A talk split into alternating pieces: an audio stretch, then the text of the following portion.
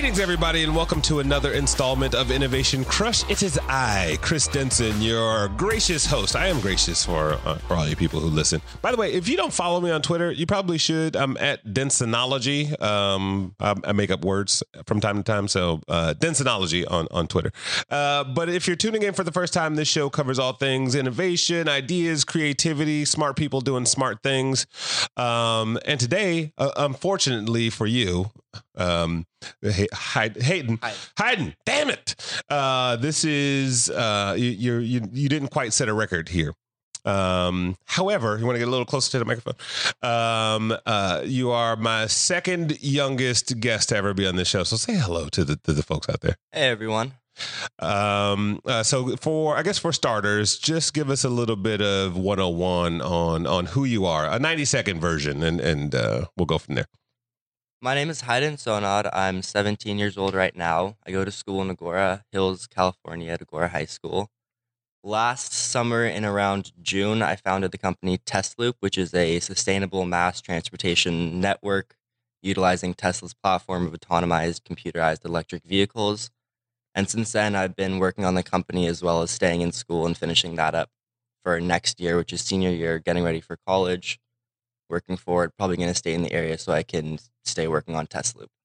Um, the, the, the way you just described the business is a lot more sophisticated than than I originally took it, which is awesome. Um, where did the idea generate from? Well, since I was about, let's say thirteen, fourteen, my dad had been a really big fan of Elon Musk and everything that he'd been doing with SolarCity, SpaceX, and Tesla. So I was really integrated with everything he was doing, from watching YouTube videos about sustainability to random Tesla reviews.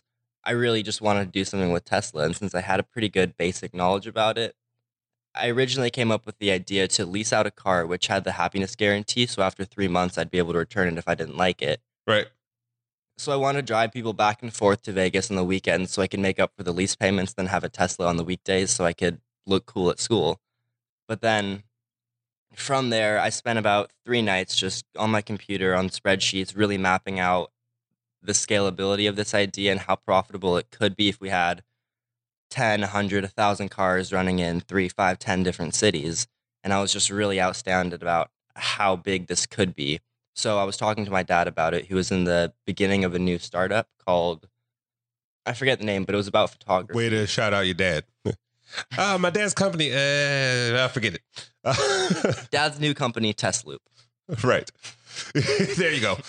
Um, that's, I mean, so...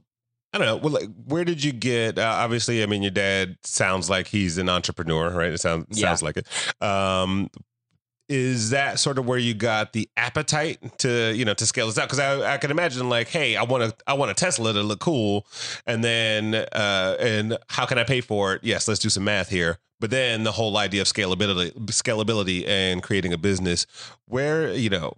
What made you continue to do that? Because a lot of us have really great ideas and then we don't do anything when we stick with just getting the Tesla. um, but what made you like, all right, I really want to create a business around this? There were two events. The first was after I pitched the idea to my dad and he pitched it to the startup that he was in. Everyone on that team really jumped on board. They thought the idea was great. So even in- though you can't remember the name of the, the company. They were only four days in. I'm just kidding. I'm just kidding. But um, yeah, so from there, they really liked the idea. So I instantly had a team of five co-founders that were really eager to help me with this and really smart and supportive of everything. So that was great to start with. So that's a great comfort net to have. And then last summer, once we went down to the Tesla shareholders meeting in Mountain View, I went up and asked Elon Musk about the future of autopilot. And that was really the first time that he ever said publicly, autopilot or full autonomy will be technologically available within the next two to three to four years, which was really just outstanding because that means that furthering Tesloop with autopilot, which is part of our model, we really need autopilot to utilize all of the advantages, that made it possible. And that was like, wow, this can happen. We can do this. And then actually this summer, I went back and asked him about superchargers. And he again really reassured my thoughts by saying that you know what, free long-distance superchargers forever. It doesn't really matter if it's commercial use or not. We're going to give it to you, except for on the Model three, you might have to bundle that. But he really wasn't trying to attack anyone for commercial use or overuse of the supercharging, which is another big thing that we're doing. So that was the second, really, I need to keep doing this. So, moment. so, so let's walk, I mean, let's walk through, I mean, you mentioned the model, right? Let's walk through an experience, right? I, as a consumer, I go on to test loop dot com, and then what happens? You really just book it like you would with an airline. It's the same similar type booking engine. You We only book one-way tickets because round-trip booking right now would require more coding on the engine site. But really similar to an airline, you book your destination, like from to what time. Right now we have daily routes to Vegas. We're opening up Palm Springs soon. You select your seat, put in your credit card information. We'll send you your order confirmation with everything you need to know. You show up at your pickup point. You get picked up by the Tesloop. Take your trip, then you get dropped off. That's pretty amazing. And, and like, is it right? And right now it's not autonomous, correct? Or is it, because the website says semi-autonomous. So it's like, you're just not paying attention to the road. Is it? Basically, we try to highlight all of our routes to the point where they're over ninety percent highway use. Because when you're on the highway with Teslas right now, you don't need to drive the car. It steers for itself. It does braking and acceleration for you. And it doesn't let you collide into other cars on the road. So yes, our trips are about eighty to ninety percent autonomous right now. But in the scheme of full autonomy versus driverless cars, we don't have driverless cars because there's no regulations that are caught up for that yet. So there does still have to be a driver in the driver's seat with their hands legally on the wheel the whole time. Um, so, um, and what kind of consumers are you seeing, like, booking the routes? Are these business people, or are they just, like, if you're going to Vegas, right? Like, it's like they could be, it could be business, or it might not be business at all. A lot of pre-gaming in the, in the, mm-hmm. uh, Tesla, if you will. Yeah, we've definitely seen a wide array of people, from solo business travelers to super commuter, super commuters who live in one state, work in the other, have to travel a lot back and forth, to groups of people going out there to party. It really doesn't matter who you are to use Tesloop, as long as you want a better way to travel between the two cities, and then you know what Tesloop is, and you go in Tesloop. So, you, and when you talk about scale, right, um, what are the steps that you are starting to take towards that, right? Like, is it, are you kind of bootstrapping it now? Are you going after investment money, or is it just kind of like you want it organically happen? You have target, like what's the what's the roadmap for? No pun intended, roadmap. Okay. Well, once we get our next car, we just ordered a Model X. Once that comes in, and probably sooner as we get more inventoried Model S's, we're going to open up Palm Springs, which is our next route. And we really think that's going to be a giant route for us, because unlike Vegas, if you're going in a Tesloop from L A to Palm Springs, you completely beat out an airline in every aspect, from productivity to total length of time to just how much stuff you have to do on the way. So shorter routes are really going to come in handy for us. And then on the general scheme of where we're going to be expanding to, we're going to start with the west and the south, because that's where we have good weather, so there's not harsher conditions to deal with. And we have a pretty good early adopter market in this area already, so it's not too, it's not too much to ask people to try to use Tesloop. They're not going to be like, oh my God, you're not an airline. This, yeah. This isn't what I've done before. Well, also, it's like there's there's there's also just the cool factor, right? If you were, you know, Ford Loop, like nobody, no, yeah. nobody would care. It's like there's this, there's an attraction. There's just a, something very magical about going into the electric car and just feeling it's so much different than a gas car if you've ever been in one. When you press in the gas, you just zoom like a roller coaster. It's like, wow, that just, it's crazy. I was in a Model X a few weeks ago, mm-hmm. and the guy that had it was like, watch this. I was like, wow, like it was, it was pretty crazy. Like the, the speed at which it took off. And like, I have a degree in engineering, and when I graduated from college, I, I worked at Chrysler, and you know, and I actually worked at an engine and a transmission plant, and um, very different. I mean, American muscle car versus mm-hmm. the, you know, like you said, the sort of zero to sixty of, yeah. of an electric car, um, it's pretty amazing.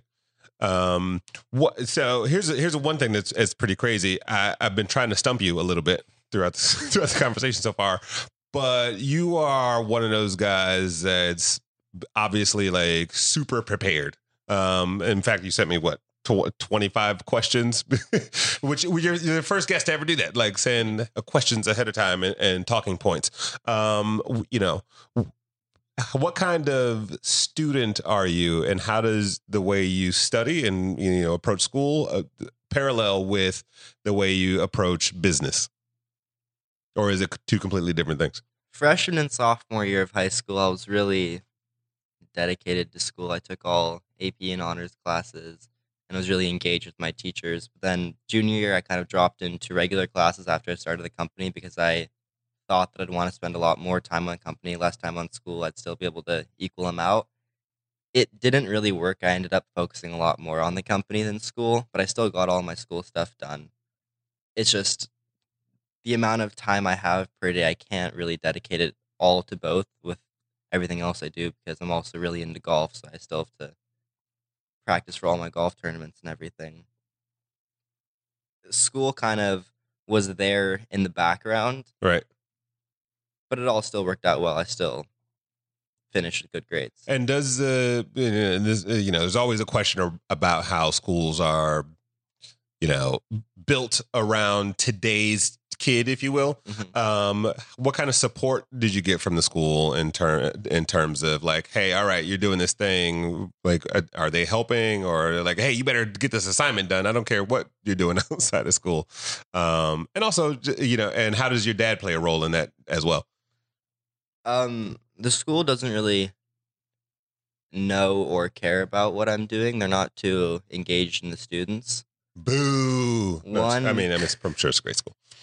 One, um, I think the only time I ever talked to them about it actually was when I was trying to leave class early so I could go do a interview with N B C, and I got into like a ten minute fight with them because they wouldn't let me and they didn't believe that this was a real thing. So other than that, they've been incredibly supportive. Well, and so once they found out it was real, it was like, oh, okay. Like, uh, what was, did they uh, eat crow? Yeah, they're not the biggest fans of me at the school. I don't know why. They just don't seem to love me. But I'm sure they think it's a cool idea. They're just too busy with their own school stuff. Yeah, no, that makes, it's it's hard. I you know I just joined the board of L A U S D's first all girls STEM school. Mm-hmm. Um, it's the Girls Academic Leadership Academy, and to realize like the amounts of work that the schools have to do versus what they really want the kids to learn, you know, academically, like in classroom and uh, life, it's a it's a tough balance. It's a it's a tough balance. So you know, uh, um, but. That also kind of propels you as an entrepreneur, right? And it's like Reed Hastings started, you know, Netflix because he was pissed off about late fees mm-hmm. at, from the video store. It's kind of like that fuel of uh, of being a little bit disgruntled at the system, and that, that kind of propels it. Um, and then so like as and then uh, the parallel of that is like, how does your dad kind of play a role, or your uh, you know, your family? Do you have siblings and all this stuff, and and how do they feel about all this stuff? Yeah, I have two older siblings. They're both in college now.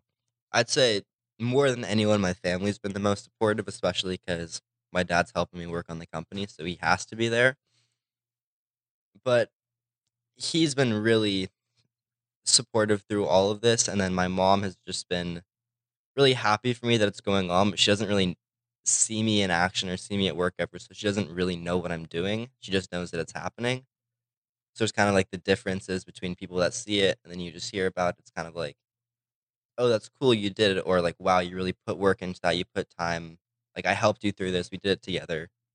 It's really different between my dad and my mom, but they're both supportive in their own ways. Yeah, it's two different two different dynamics. What's been the most, uh, maybe, maybe one or several, but what's been the most surprising thing you've learned? How long have you been doing this now? About a year. So in the past year, when you first were on your computer, like doing a spreadsheet to like to now, mm-hmm. um, what has been the, the, you think, the biggest lesson you've learned so far as an entrepreneur? I think that when I originally started the company, I had way too forward-looking expectations. Like I was mapping out the how scalable it could be, And I was like, oh, I'll make like ten million dollars by the time I'm seventeen and a half. Like, what? Like, this is all going to be great. Nice. Like, I figured it out. I want to see that spreadsheet now. Like, uh, let me see. I, let me see if I figured that out. And not that the spreadsheet wasn't right. It was just there's so much actual execution that needs to be done to get everything from paper to action. So I guess that's the biggest right. transparency that I had was actually having to do the work instead of just saying I'm going to do the work. Yeah, because once you get in the trenches, you're like, oh, this is this is a lot tougher than I thought. Yeah. Um, there's a there's a book I like called uh, Sun Stand Still. And in the book, they talk about setting these impossible goals, right? ten million dollars by seventeen and a half, whatever, or just kind of like, okay, let me look. And the whole book is like, there's a, a thing in the Bible where somebody asked for the sun to stand still so they could keep fighting a battle. Mm-hmm. Um, and you make that ask, and then suddenly the sun stands still, right? Or the business starts to take off. And now you're kind of like, oh, shit. Like, you know, you start to realize you actually have a lot more work to do mm-hmm. now that that sort of prayer was answered or that goal was, was met. Um, I'm going to, let's see, I'm going to look in your, uh, your questions. Do you have, do you have a favorite one here? Uh, no, I was just trying to think of anything related to Tesla. That would be. Here's a good one. What is to stop someone else from replicating this idea? So pretty much we're going off brand name defensibility as our number one leader and why you wouldn't take some other company if they tried to replicate us. Like the amount of people that take Lyft compared to Uber, even though they both came out at the same time, Uber has way better recognition, so people just tend to take Uber. We want to have as many cars in our service, in routes, before anyone else can copy this idea. So if we have one hundred cars running, we're going to be able to have maybe five departures from every stop instead of once. We're also going to have more options. So better scheduling, brand name defensibility, and then we're going to have all of the cars before other people get them. And since Teslas are a little bit backordered, it's not really easy to just go out and buy one hundred Teslas. You have to wait. You have to have credit in the bank. You have to have a lot of stuff done. So if we have the cars, no one else can really catch up to us in that time. That will just be exponentially growing while they're trying to catch up. So it really comes down to we did it first. We're doing it right. People yeah. like us. Uh, that's the, and so um, in that brand defensibility, you know, yes, like people love Uber. Yes, they like Lyft. For me personally, like Lyft was like, pink mustache in a car, I don't want to get in that, right? Like, and Uber was like sleek and cool, and you're like, okay. And and both of those brands have, you know, um, the the customer that, that they attract. W- what is the Tesloop version of customer service? Like, how do you approach the actual customer experience? What do you want people to feel like and, and walk away with? Well, unlike Uber, we actually have a designed customer experience. We've curated it with every possible little detail that we think could make the experience pleasant. So we're that's where a lot of our emphasis goes. All of the pilots are trained and they know a lot about the cars and everything that we're doing too, so they can answer questions. They're all trained on customer service. They're extremely friendly. And since it's not Uber and we're actually directly managing the cars instead of the drivers, we're able to interact with the drivers more than Uber can. So we can say, if we don't like this driver, like they can't drive our cars, they're not going to be good with customers. They're not going to be able to help us out with what we're trying to show people that we are. Right. So we can choose our drivers, which is really helpful for us. But then just the basic experiences, like all the amenities, we tried to give you blankets, pillows, headphones, chargers, healthy food and beverage along the way on the stop. Super friendly, which is important. We have a concierge. So basically you get in the car about five minutes into the trip on the touchscreen in the front, our live concierge will come in and brief you about the trip and give you all the information. And they're pretty much staying throughout the ground control position over your whole trip. So if you have any questions, you can text them and they'll get back to you. Or it's pretty much like you have a guardian angel looking after your trip. So you're yeah. never alone. Do they have to wear something? Do they wear like a, a golf outfit? What? The pilots, we we want to get them like fun little pilot hats, maybe or maybe not. That'll work, but it's a little too driving Miss Daisy kind of. Um, well, you, you'll figure it out. A sweatband. Hmm. No, I'm just uh, sorry about that. No, it's great. I mean, that's you know that all goes into sort of design thing. So so kind of tell us like, who are the other people on the team, you know, and what are they responsible for? Just what does the team look like and and how do they help you? Obviously, you are managing two, three different worlds, golf, school, and business. And obviously, you need a team in order to bring your vision to life along the way. So like walk us through some of the individuals there. Well, right now the main team with co-founders are me, my dad, Brian. Those are the remaining co-founders. There were Sarah and Daniel. They were doing C F O and video production, but they have both left since then. We have five more people working full-time as of right now, along with five staffed drivers. So it's not a big team, not a small team. It's like re- decently mid-sized team. Right. But everyone really does their part in helping out with all operations. We don't just have like an assigned... Well, everyone does have assigned roles, but they're really... They venture out into every aspect of the company. Yeah. Like the drivers will be managing, stocking the car along with driving, along with customer service, along with concierge stuff, along with restocking the car. And then our V P of operations helps out with driving. Like my, even my dad drives. Everyone takes time with driving. There's no real hierarchy through us. We're all just kind of working together, trying to get it to where it needs to be. Yeah. Um, that's pretty awesome. And then are you guys actually like how in cahoots with Tesla are you? Like, uh, you know, you've, you've bugged Elon Musk twice at least, but, but like, are, are, are they supportive of it? Like, is there a relationship there, or you are a, a, essentially a customer with a business? Essentially right now we're just customers with a business. Tesla does know what we're doing. They, they understand that this is happening, but they haven't really fully looked into it. Elon has never personally outreached to us other than me talking to him at the shareholders right. meetings. Our relationship with the Tesla service center at Centinella has been really good though, because since we've had the car, we've already ran it about one hundred seventy thousand miles. And in that time we've had to do pretty basic maintenance. But throughout all that time, we've probably been to the service center ten, fifteen times. So they have an idea of what's going on, and they all really like it. They're like, oh yeah, E-Hawk, which is what we named our car, nice. Is back for like another service. Because it's the highest mile Tesla right now. So, is it? Yeah. Oh, wow. Pretty, like they just think it's interesting to see how high it can get. So how close are you to the four million? Was it, was it, was, what's the warranty? Like a four million mile warranty? Yeah, on the four million mile. Um, only three hundred eighty-three thousand or three million. Nine, three million eight hundred thousand. Well, you're in the three million mile mark on your car? No, that's how much we have left. Oh, oh, oh! I was, I was like, wow, what did what we're did at, you do? We're at one hundred seventy thousand right now.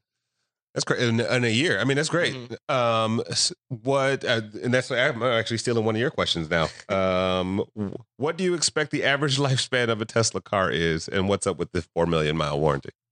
So we expect the cars to run about four million miles because they have a four million mile warranty. What they also do is give you an eight-year unlimited mile warranty on the motor and battery. So if the motor and battery run out, which are the two biggest operational things they need to get fixed in the car, they'll replace that for free over eight years with unlimited miles, which is basically them saying they'll keep the car going as long as we do tires, brakes. Yeah. Any other little things that go wrong. I mean, from a business perspective, that's great, right? Like mm-hmm. y- your product is maintained by its entity, and and you know, well, your product is the experience, but the yeah. uh, you know, the vehicle, literally by which it happens, is almost like taken care of for mm-hmm. for life, for beyond life. Yeah, and we wouldn't even really need them to go four million miles, but if it did, it would just make it so cheap. So let's talk about golf. What, um, why do you like golf? Ooh, I started golfing when I was in third grade. I golfed for like two years. I was doing a little bit of tournaments, but back then it was all just kind of for fun since it was third and fourth grade. And then I quit for a while. I was playing baseball through middle school. Then I got a really bad concussion in eighth grade, so I wasn't allowed to play contact. How'd you get a concussion? I got hit in the head by a ball. Oh, okay. I guess I could have answered that question. I was just turned around and... Bleh. Oof. So since then I haven't You look fine, baseball. By the way. You don't look like there's any permanent damage. You haven't seen a giant welt. Yeah, exactly. It's just a lump in the back of your head. Um, so eighth grade summer, I got back into golf so I could go onto the golf P E team at my school. So I wouldn't have to do real P E for high school because you got credit for golf P E, which basically means you leave at lunch, then either go play golf or go home, your choice. So best of both worlds. Quite, there. quite a choice. Hey, either go play or go home. All right, go ahead. And then I was just like, wow, I really like golf. I got decently good at it. I was in varsity my freshman year. And then since then, I've just been practicing like every day and just doing a lot of tournaments and flying. Are you good? I'm pretty good. I shoot like mid to low seventies. Um, the reason I ask, because I yeah. think about, uh, that's, that's, that's pretty damn good. Um, I think about sort of like the intricacies of golf, right? Like everything matters. Your hip turn, like the way the club is pointed on an ups. I used to caddy. This is, so I, I know what I'm talking about. Um, and you know, the trajectory, like all, whether your head is in the right position. Um, there's this interesting parallel between that and the level of precision you've done with, you know, Tesloop, right? That, that, uh, that sort of precision is, do you make that parallel personally, or, or did I just uncover it for you? Well, I think that no matter what you're talking about, if any entity has a lot of aspects, you should put everything you have towards all of them. You can't just go half-assed at putting, but then be a great driver. Like you're still going to lose. Same with Tesloop. I can't have all the cars, have everything working. Then when you get in the car, there's an awful pilot trying to yell at you. That just makes the whole experience uncomfortable. Like you really have to make sure everything is in slot. Everything's working together in harmony. So you have the best results. That's great. Um, so with your entrepreneurial hat on, you know, I, I think most entrepreneurs have far more ideas than they're able to execute. yeah. Um, what are some other things that are kind of bouncing around in your head? Like you're like, oh, I want to, like, I would love to be able to do blah, blah, blah. Since Tesloop started, like one thing we really wanted to do was cargo shipping. Basically, once we have the Model X, you can tow five thousand pounds in a trailer. So we want to be shipping cargo for local businesses or maybe even U P S, something else, just cargo shipments in the trunk. We want to start ski routes up to like Mammoth, maybe, because you can have your snowboard and skis in the trailer in the back of the car. We want to do airline chartering. So you'll maybe take a JetBlue flight from New York to L A. Then you'll get picked up in a Tesla, get taken to Palm Springs because they don't fly there. Right. We've actually already started getting that in works with JetBlue. So that's wow. good. But that's a little bit out right now. It was just one of the ideas I had early that we've actually been able to act on. The other idea is just based on Tesloop. Can't think of any right now. No, that's great. But no, there just, are a lot. Um, speaking of outside of Tesloop, the show is called Innovation Crush. I mm-hmm. uh, hope you read the email. Um, and I'm curious as to what your innovation crush is, right? What do you see out in the world that you go like, oh my gosh, that's awesome. You know, uh, it might be food, it might be art, it could be technology, it might be social media. Like what's kind of like getting your goose these days? Um, I think that, all right, what drives me to keep trying to innovate and further progress in the world is just looking back to maybe nineteen fifty, nineteen sixty, and looking back to the fifteen hundreds, where in that time a lot happened. Like you had the Industrial Revolution, you had the Renaissance, everything happened in that period of time. But then from the fifties to two thousand sixteen, we've had so much more just technological improvements. The world has improved so much. General quality of life has improved in that time. Right. And it's just seeing how quick that is vamping up because we have technology, because we have computers. Since what I'm doing is based off a technology platform, basically, just how much this is going to expand to things I can't even think about right now that will be possible in the next few years. Yeah. I'm just really waiting to see what's going to come out to the public that I can utilize to do something with. That's great. Yeah. It's, uh, that's, it, it's a very deep thought. Um, I interviewed this woman who's a futurist and she's also an artist. And so she creates these sculptures and art experiences and does a lot of work in V R and augmented reality. And she talks a lot about the math of like the acceleration of culture. On the flip side of that is pretty interesting. The, the fact that human capacity for like what we can take in, although we only use ten percent of our brain, it's like our emotional capacity is still the same. So we're we're almost outpacing ourselves in terms of what we are able to do mm-hmm. and what we can actually like emotionally handle. Um, so uh, so I, I I don't have a question there, but it's just just a, a pretty cool point you bring up. How did you get so well versed on, you know, that period or those two periods that you mentioned, like those Renaissance eras and, and so on and so forth? History. in school. Like, well, school does, and then in that case, school works, right? Like, it, yeah, it, you know, it, that if it gives you that perspective as a business person and as a member of society, you mm-hmm. know. Um, I mean, I have an eleven-year-old daughter, and I don't like. She does not like social studies, right?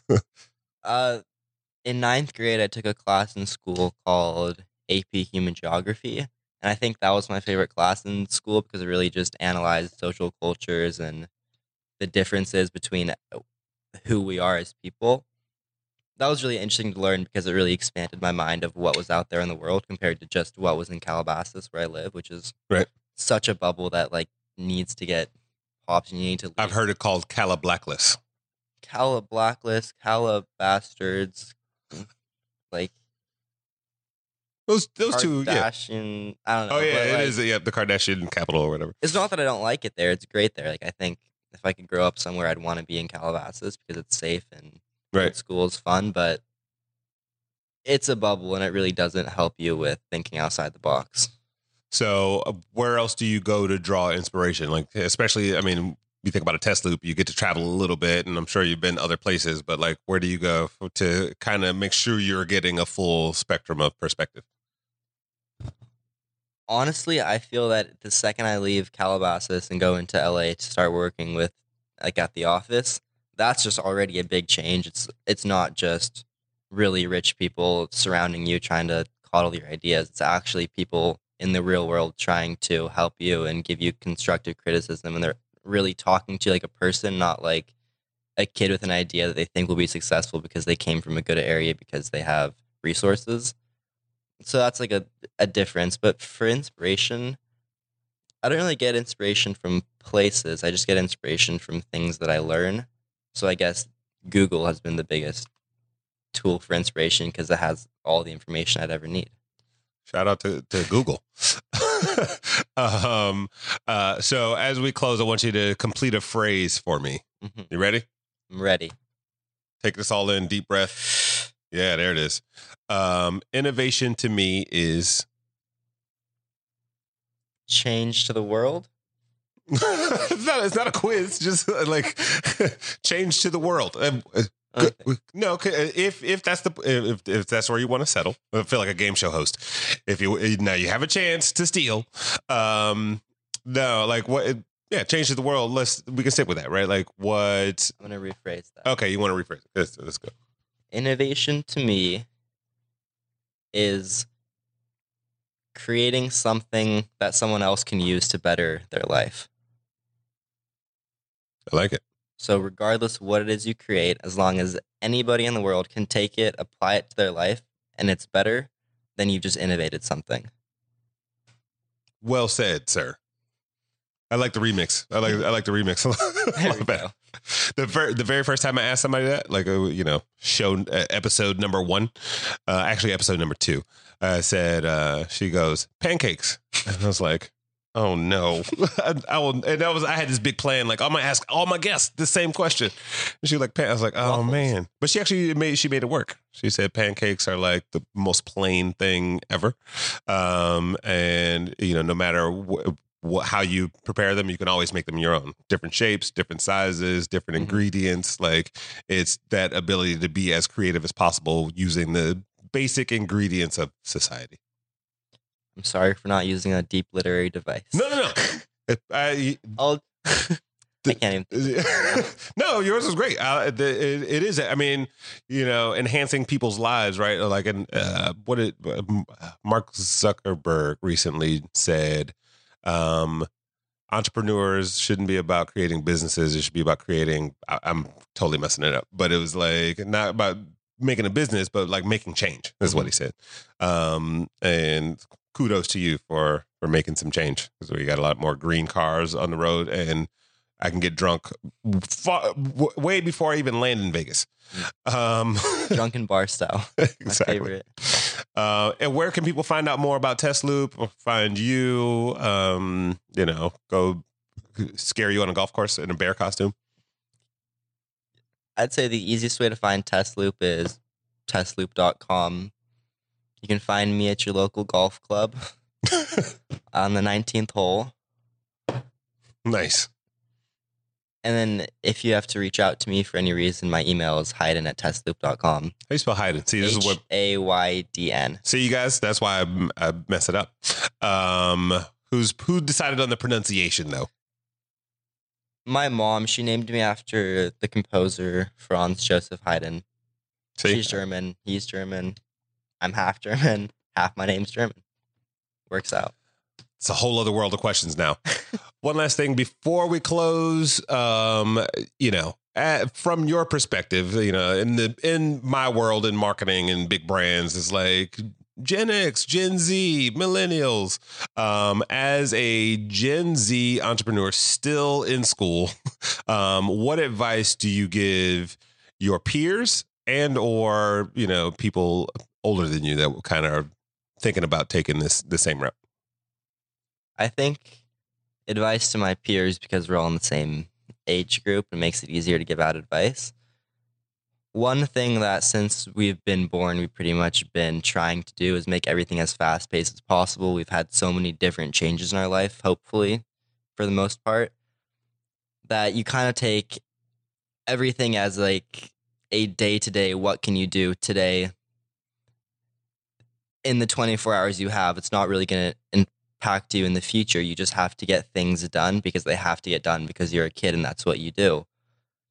But when you leave school and you leave your childhood, you really have to look at things with a way longer scope, because the things that you do in your day-to-day life aren't going to impact you until time goes by and it actually makes a difference. So if you're working on something really hard for a year, you can't just give up because that was a year where, like, comparative to school, that was so much that you did in that year. This might just be the first tenth of a process that's going to help you when you're way older. You just have to really grasp the concept that the future is going to come and it's going to happen to you. It's not just the future that's out there. So that's my advice. That's phenomenal. I, um, I'm going to, I'll respond to on the opposite end. Like, I, I just turned forty this year. And, you know, I think I was one of those seventeen year olds who kind of like, I didn't know what I wanted to do. Like, I was interested in a lot of things, but also like, mm-hmm. I, and I was good at most things. So I was like, oh, this makes the decision uh, process a little harder. Um, but, and it wasn't until I was thirty, thirty-one ish where I go, oh, everything that I've done for the past fifteen years is starting to make sense. Mm-hmm. Right. Because, because you're just, we're all like collections of our experiences. Yeah. And then, you know, some people like, I wanted to be a doctor since I was five years old. And like, that's what they do. And a lot of us are like, I don't know, like police officer, because that's what they ask you in school. Um, but it, w- it wasn't until like I got a little bit older and I was like, oh, that's what it all means. And then I was able to like really, you know, take off from that point. But uh, I had a lot of questions, like, you, you know, up until that point of like, what am I doing? Why, like, why isn't this all working out? Et cetera, et cetera. So, um, yes, like realize, especially with in the age of social media where you're like putting your lives on blast. Mm-hmm. It's like you're you're already developing a public reputation. Um, so uh, so I think that's the flip side of it too. It's like being careful and mindful about what you do publicly, um, because it will have some long term effect. And those are my um, Jerry Springer closing closing words. You are not the father, by the way. All right. Even though it's Maury, Par- Maury Povich. All right. Um, but thank you for joining us, everyone. This has been another installment of Innovation Crush, and we will talk to you next time.